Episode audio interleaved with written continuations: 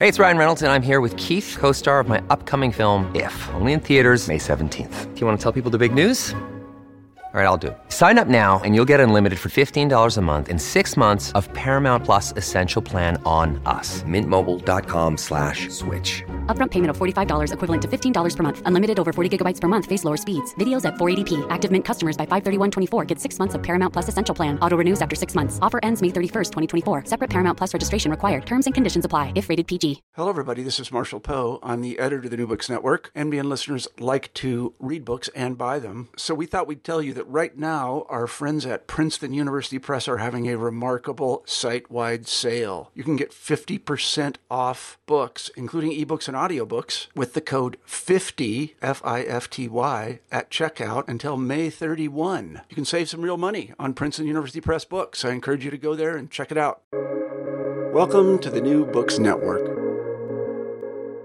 Hello, everybody, and welcome back to New Books in Middle Eastern Studies, a podcast channel on the New Books Network. I'm Tugrul Mende, the host of the channel, and today we are speaking to Paraska Tolan-Szkilnik uh, about her new book, Maghreb Noir The Militant Artists of North Africa and the Struggle for a Pan African Post Colonial Future. Thank you so much for being on the po- podcast. Thank you. And um, maybe we can start with uh, how uh, that you tell us about about yourself first, how you became an associate professor and assistant, uh, assistant, yeah. and uh, how did you start working on the book? Thank you, thank you so much for having me. I'm really excited to be here. Um, so I think my interest in um, this project really is about the intersection between politics and art, um, the ways in which artists are political, the ways in which art brings them to politics, but also sort of the ways in which politics and art interact in their in their lifetime, um, both on sort of the micro scale, like artists, but also on the macro scale, looking at like governments um, and the and the way they interact with their artists. And I started doing work when I was a, an undergraduate.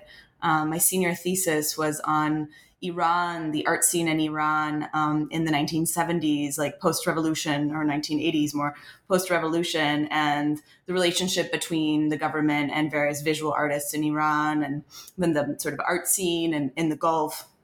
And I was really um, fascinated. I did my first oral history interviews um, for that senior project.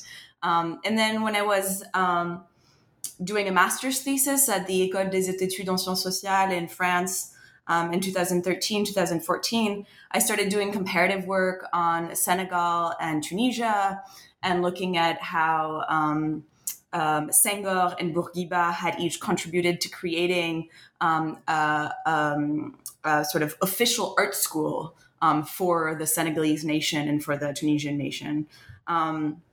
and that's when I really started becoming interested in the division between North Africa and Sub Saharan Africa, or I try to not use actually Sub Saharan Africa, more North Africa and the rest of the continent, um, and started noticing how little work there was on these regions, you know, sort of a trans regional space. Um, a lot of the work was on um, if there was work on sort of West Africa and North Africa as a, as a, as a region, um, it was often um, by geographers or people who were working on the trans Saharan slave trade or the Middle Ages. And there was very little work on interactions between the Maghreb and the rest of the African continent in the in the like 1960s or in the 20th century, you know, even.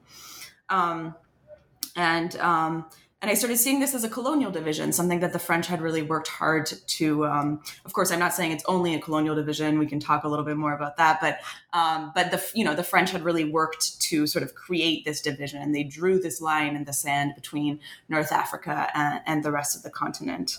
Um, and it was while I was doing work um, for my master's thesis that I discovered the Pan African Festival of Algiers of 1969, which was really, uh, it became this sort of uh, fascination. Um, I mean, it was sort of an incredible moment, right? It's the same time as uh, Neil Armstrong is landing on the moon, like basically almost the same day. There's people from across the world gathering in Algiers and you know there's there's famous people like the cleavers were there you know black panthers were in algiers but also I think, you know, the first rendition, Nina Simone's first rendition of Ne me quitte pas, um, the song by Jacques Brel um, was at the Pan African Festival of Algiers.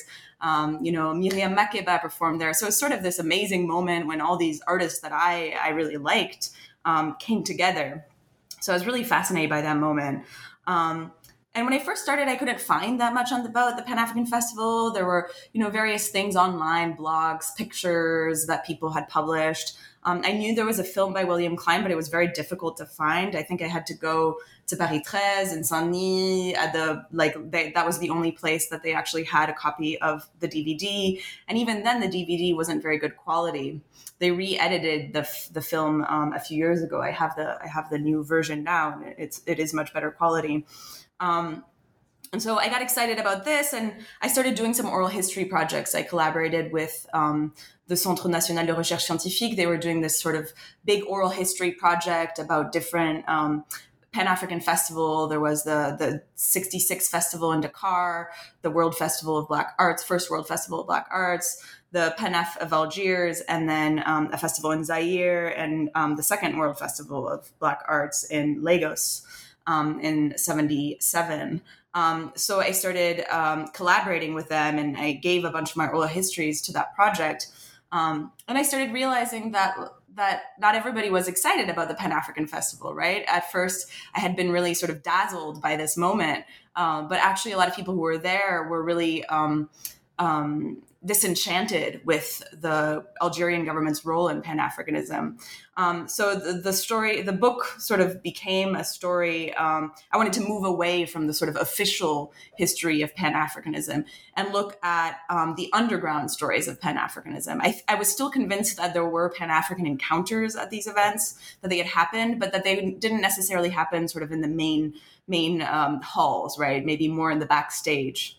Um, so that's that's how I got to this book. Um, I was born in France, and and uh, sorry, I wasn't born in France, but I was raised in France and, and spent most of my life um, in France until I came to to the U.S. for college. So it was also it was a personal um, interest in in sort of um, in um, in the circulation of knowledge and decolonization and and and and um, and, and the like. Yeah. Thank you so much. And coming maybe right to the title of the book, Maghreb Noir, why did you choose it uh, to call it this way?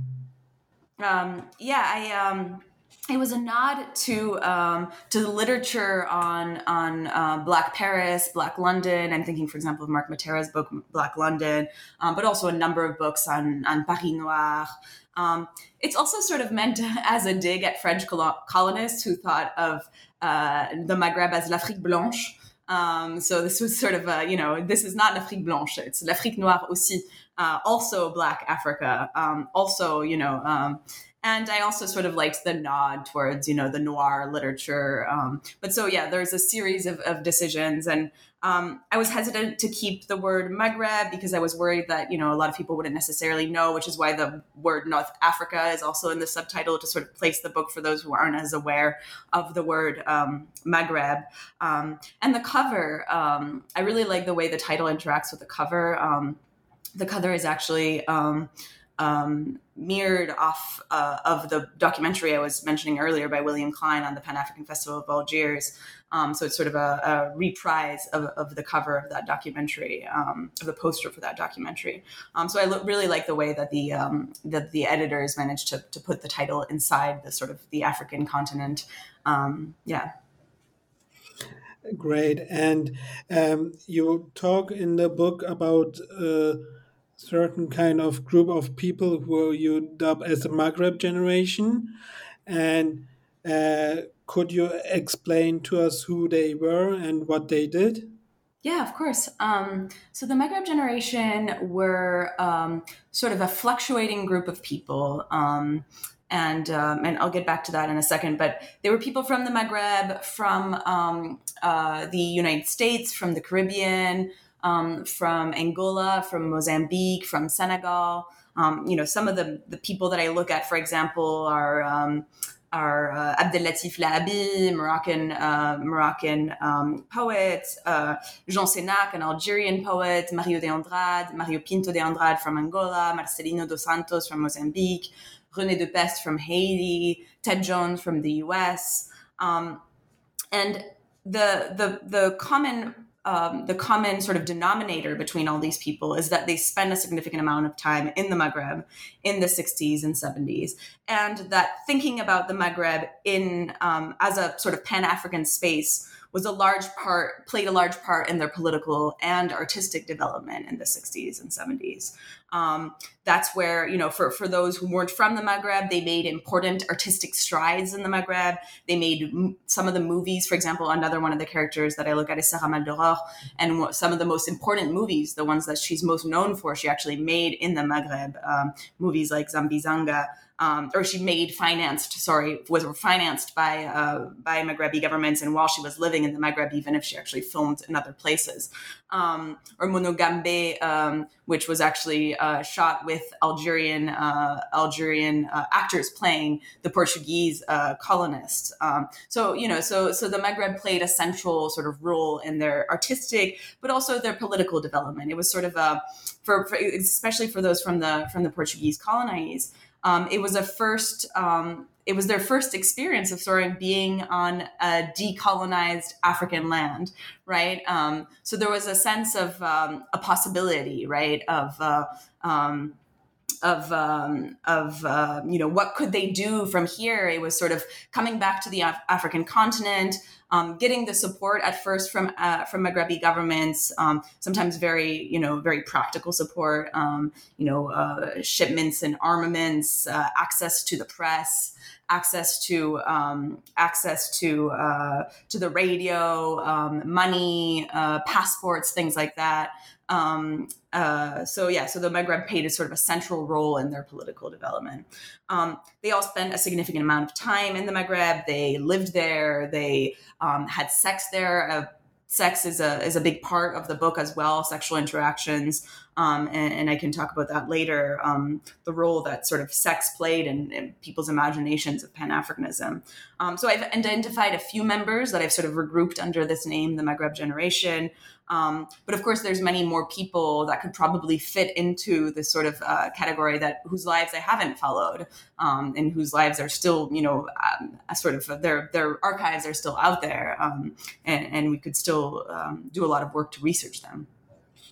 And um, what platforms did they use in order to communicate with each other? So you told us that there are quite a variety of people who could fit into the Maghreb generation. So, how um, yeah, how did they communicate with with each other? Um, so, in a variety of ways. Um, one of the first ways um, I think that they communicate with each other is sort of a more traditional um, journals or or zines.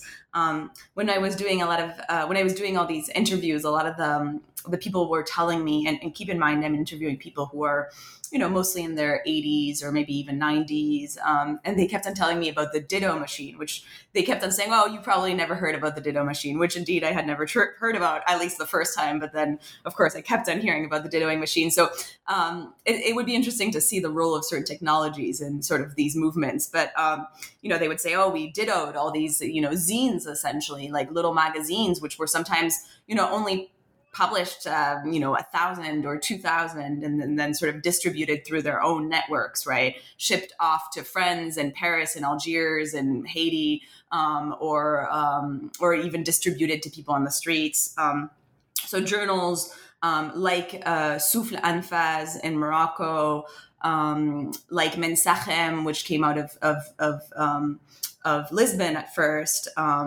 Um, you know, there's a there's a number of journals that um, that um, that we could talk about. Um, the radio also played a large uh, role. My my third chapter focuses on a radio show that um, Algerian poet Jean Sénac started in um, in Algiers called uh, Poetry on All Front or Poésie sur tous les fronts, in which he brought you know he brought a bunch of the members of the Maghreb generation to come talk on his radio show. He interviewed them, he read their poetry. Um, he had them read their poetry in French, in English, in um, in uh, Portuguese and Arabic. So it was sort of a multilingual show. Um, and um, so radio was an important part. And then as I, um, throughout the book, I sort of trace the evolution away from poetry and towards film. Um, you know, a number of the people that I look at sort of um, decided that the written press or the written word um, didn't have the reach that they wanted, right? They were able to ditto only a thousand copies and, and pass it out. And only the people who could read um, French or Arabic uh, or Portuguese could actually have access to that. So, um, so a number of the, the artists that I look at turn towards film because they think, oh, film is going to have a, a, bigger impact. And of course, the problem with film is that um, it's very expensive to produce, right? Um, and so at first, um, you know, many of them complain that they're um, that uh, they don't have the the resources, or that they have to ask the French or the Portuguese for resources. Uh, and um, the kind of movies that they make are really sort of homemade. You know, they they're pasting together bits of film. They're cutting like film from other documentaries and pasting them together and creating a reel like that and they're you know they're um, they're sort of improvising um, much in the same way that they were improvising with the journals um, and then of course so those are the sort of physical um, places uh, platforms um, physical or you know or sort of uh, uh, yeah physical. Um, and then there's the moments um, you know the spaces um, that they're that they're meeting at. And what i argue is that they do end up meeting at a lot of these um, official Pan African events. Um, things like the Pan African Festival of Algiers, events like the Pan African Festival of Algiers, or the Journées Cinématographiques de Carthage um, in Tunisia, which was a, a film festival that started in 66 and is still ongoing or the Havana Tricontinental, um, and sort of they, you know, they they are in the rooms of these official symposium, you know, participating in cocktails or talking at you know official symposiums or going to exhibits and things like that. Um, so they're actually communicating via these governments and to some extent, but also, of course, backstage. Right? There's a lot at a lot of these events. Um, there's also times when the artists are um, ending ending up amongst themselves in somebody's apartment, um, in a bar, in um, the streets, in a cafe, and they're having other types of conversations that are less mediated by um, the desires of their governments. Um, so that's sort of one of the other spaces that I explore. Um, and of course, I talk about how difficult difficult it is to actually figure out what's going on in those spaces because you know they didn't uh, have TikTok videos of their parties or their conversations, right? So um, so we sort of have to imagine um, um, uh, from what little bits of evidence we have what actually happened in these back back stages. Thank you so much. Uh, so we can imagine a bit how the Maghreb generation kind of lived and how they communicated with the, with each other. Um, it would be interesting to see how they express themselves and in what ways did they articulate their ideas or what uh, inspiration they drew from their writings. And so, could you tell us a bit about that? Yeah. Um, so, um, as I argue in the book, a lot of the people that I'm looking at um, really started with um, poetry or with film or with visual arts. You know, they, um, you know, for example, in my first chapter, I look at um, a group of, of Luso-African um, um, uh, militant artists. Uh, Mario de Andrade, Marcelino dos Santos, Amílcar Cabral, who um, all end up in Lisbon um, at the Casa do, do Estudiantes do Imperio um, around the same time. And what they do is they start these sort of, they start an Africa center um, where they start giving sort of poetry lectures or, um, you know, readings um, and, and, um, you know, they they they read Léopold Sédar Senghor's uh, Anthologie de la littérature uh, noire et malgache. Um, they read Nicolas Guillen, um, a Cuban poet. They they read Jorge Amado, a Brazilian poet. They read Nazim Nazim Hikmet, um, a, a, Turkish poet. Um, and um, and they pass these books around, right? They're, they're, they're, I mean, Mario de Andrade talks about, you know, his copy of uh, uh, uh, Anthologie de la Poésie uh, Noire et Malgache by Léopold Sédar Senghor ends up in the hands of a lot of people, and he he eventually loses it. Basically, they're lending these books. Um, and um, it's through reading these that they um, they become sort of um, conscious, or Mario de Andrade talks about, uh, we become conscious of our own blackness and of our own sort of the ways in which our minds have been colonized. Um, and, and so they organize these poetry readings and then they uh, detect what Mario de Andrade calls les éléments conscients or the conscious elements, um, as in the people who are sort of politicized by this poetry, and they agitate them essentially, like activists do today. You know, they they say, okay, well now you've you know you've um, you've been reading this poetry. Aren't you angry about the way you're being treated? Aren't you angry about this? And sort of from there, they're able to politicize, um, you know, a number of their comrades or peers um, in these in these spaces. Um, so I think you know we haven't I think as historians, we we don't necessarily see um, how much literature and the arts can sort of have an influence on people's political trajectories and their decisions and the ways that they be, you know, what they've read, um, like not just you know political manifestos like Mao's Red Book, which they read also, or the Communist Manifesto, but also just poetry. You know, um, uh, sort of uh, agitates them, makes them political. Um, and uh, and the ever important thing is that it's not sort of you know it doesn't end there. It's not like uh, they they read poetry they become political and then they join the guerrilla and go fight and then they never think about poetry again right? No people are continuing to write poetry. Um, there's a really interesting part of um, um, the journal Souffle Anfas the moroccan journal um, which was published from um, the 60s, uh, 66 to early 70s. Um, I think it's its 19th edition, um, has um, a special edition called Afrique, un seul et même combat, Africa, one um, and only um, sort of battle. Um, and in that um, in that edition, they interview or they they basically open up the edition to Mario de Andrade and Marcelino dos Santos to publish a number of documents from the Frelimo or the MPLA or various sort of um, groups who are still fighting against colonialism on the African continent.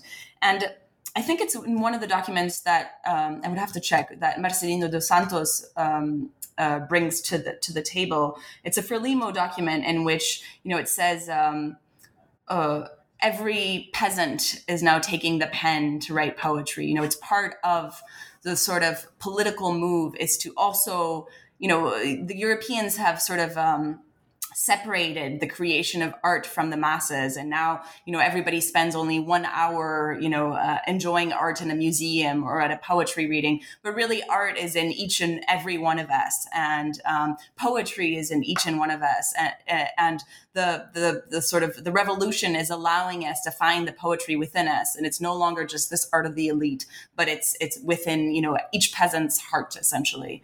Um, so um, so i think it's important to see how poetry both led them to sort of political work but also continues beyond the sort of politicization. Um, yeah.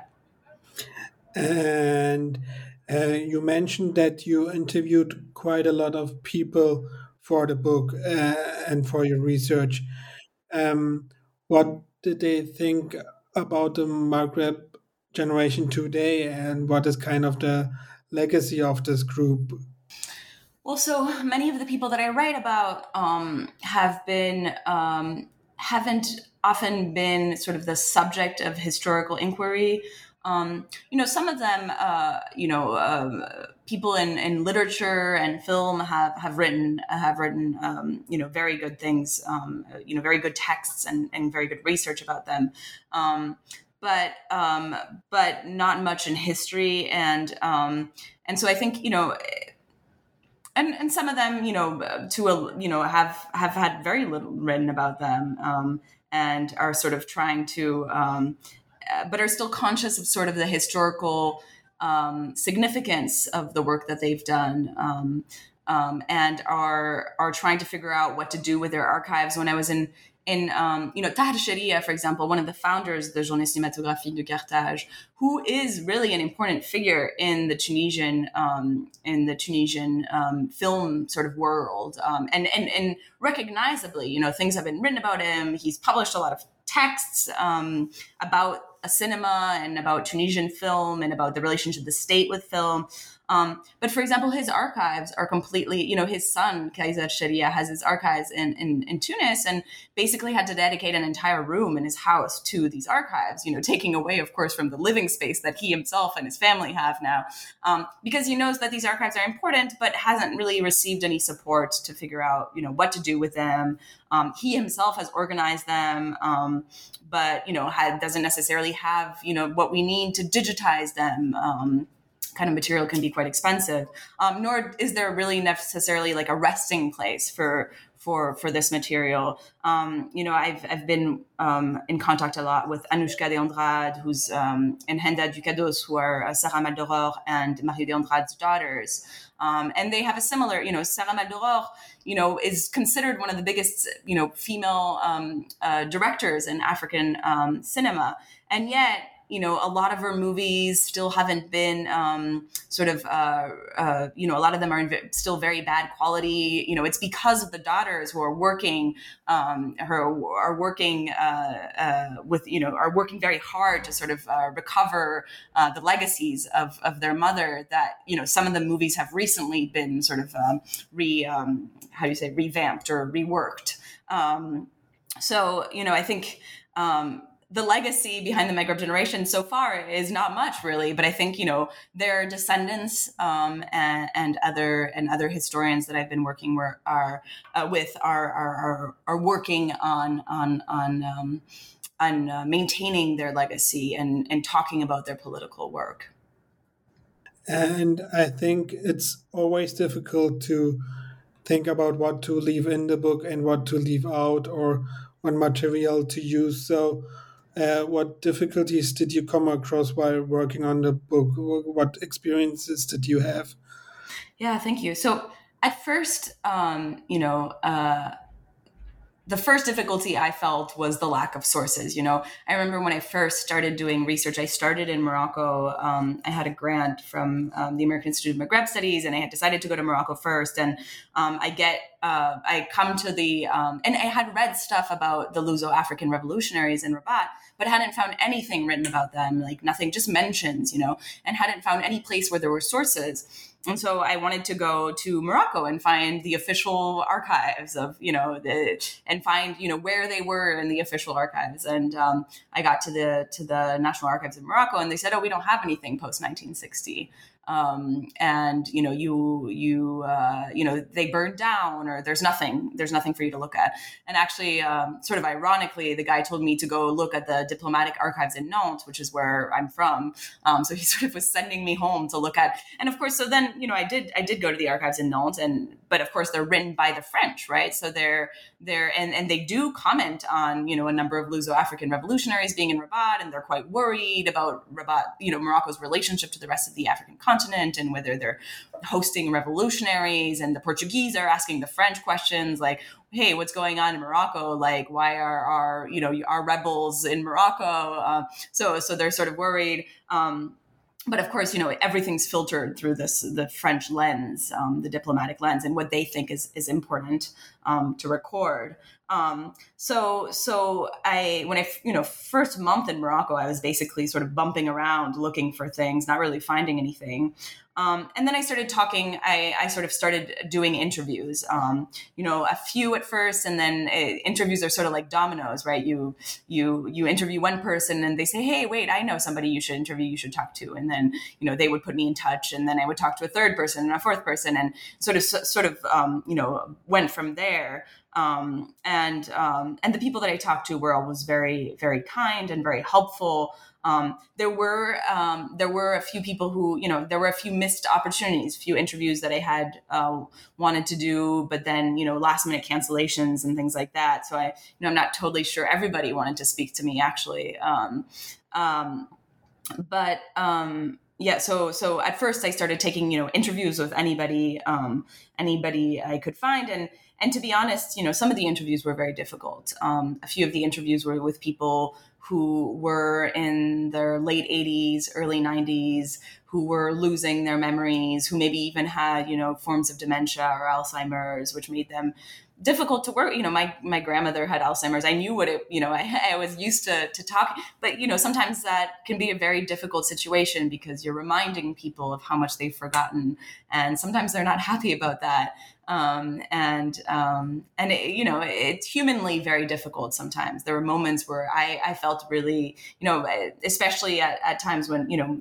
Um, I, was going through sort of a similar sort of similar relationship with my my grandmother trying to remind her of things or you know the seeing the these people struggling to remember made me feel very very sad and worried that I was um, that I was um, you know sort of um, triggering them or you know um, um, so that was humanly um, very difficult at times. Um, i think the interviewing you know it, it's an amazing source um, but it does come with a whole other host of, of issues that perhaps we don't talk about enough like and also the there's sort of a responsibility in writing about people that you've actually interviewed um, and and a hesitancy towards um, towards critique um, in a way that you may not have from somebody you just met on paper, right?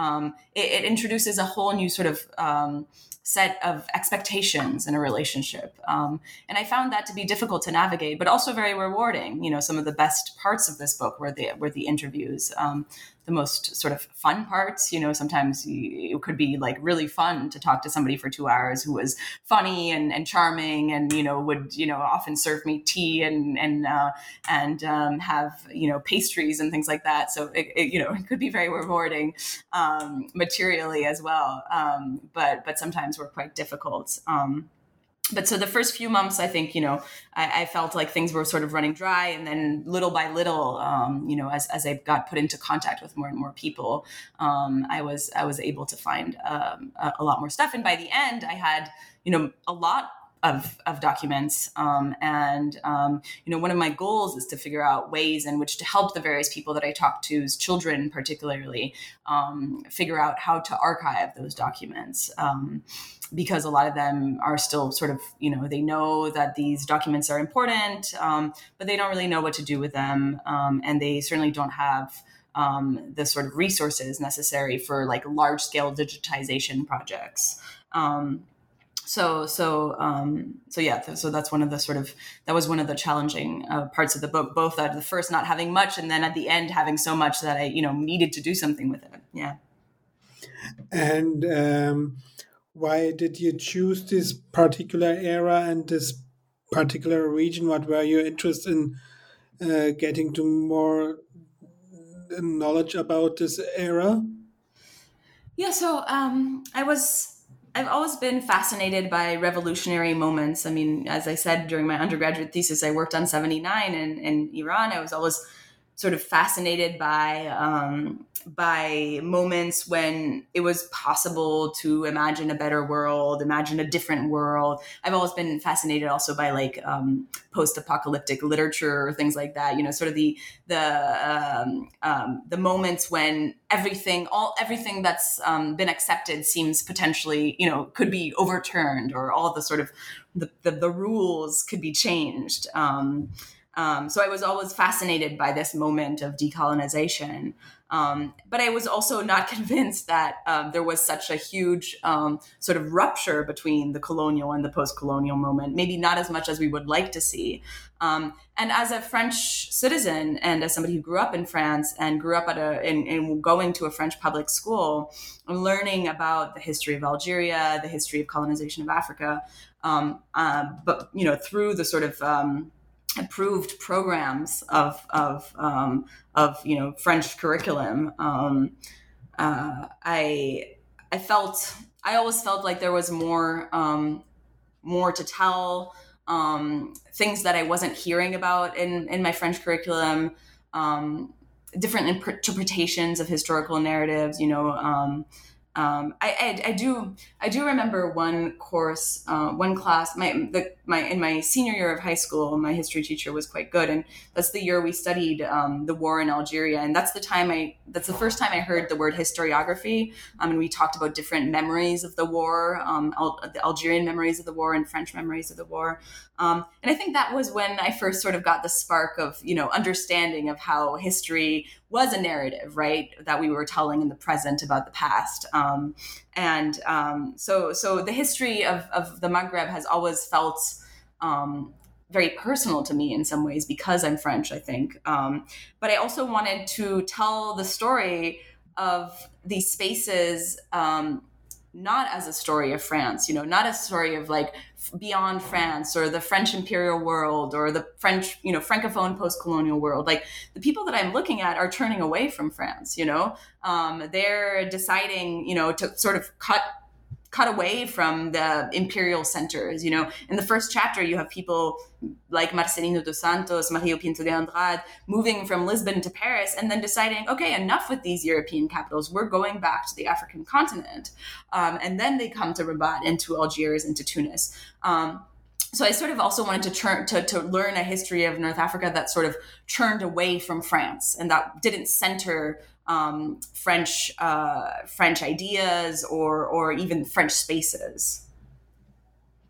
Thank you so much for this interesting conversation, and uh, could you maybe tell us a bit about your next project, what you are work currently working on right now?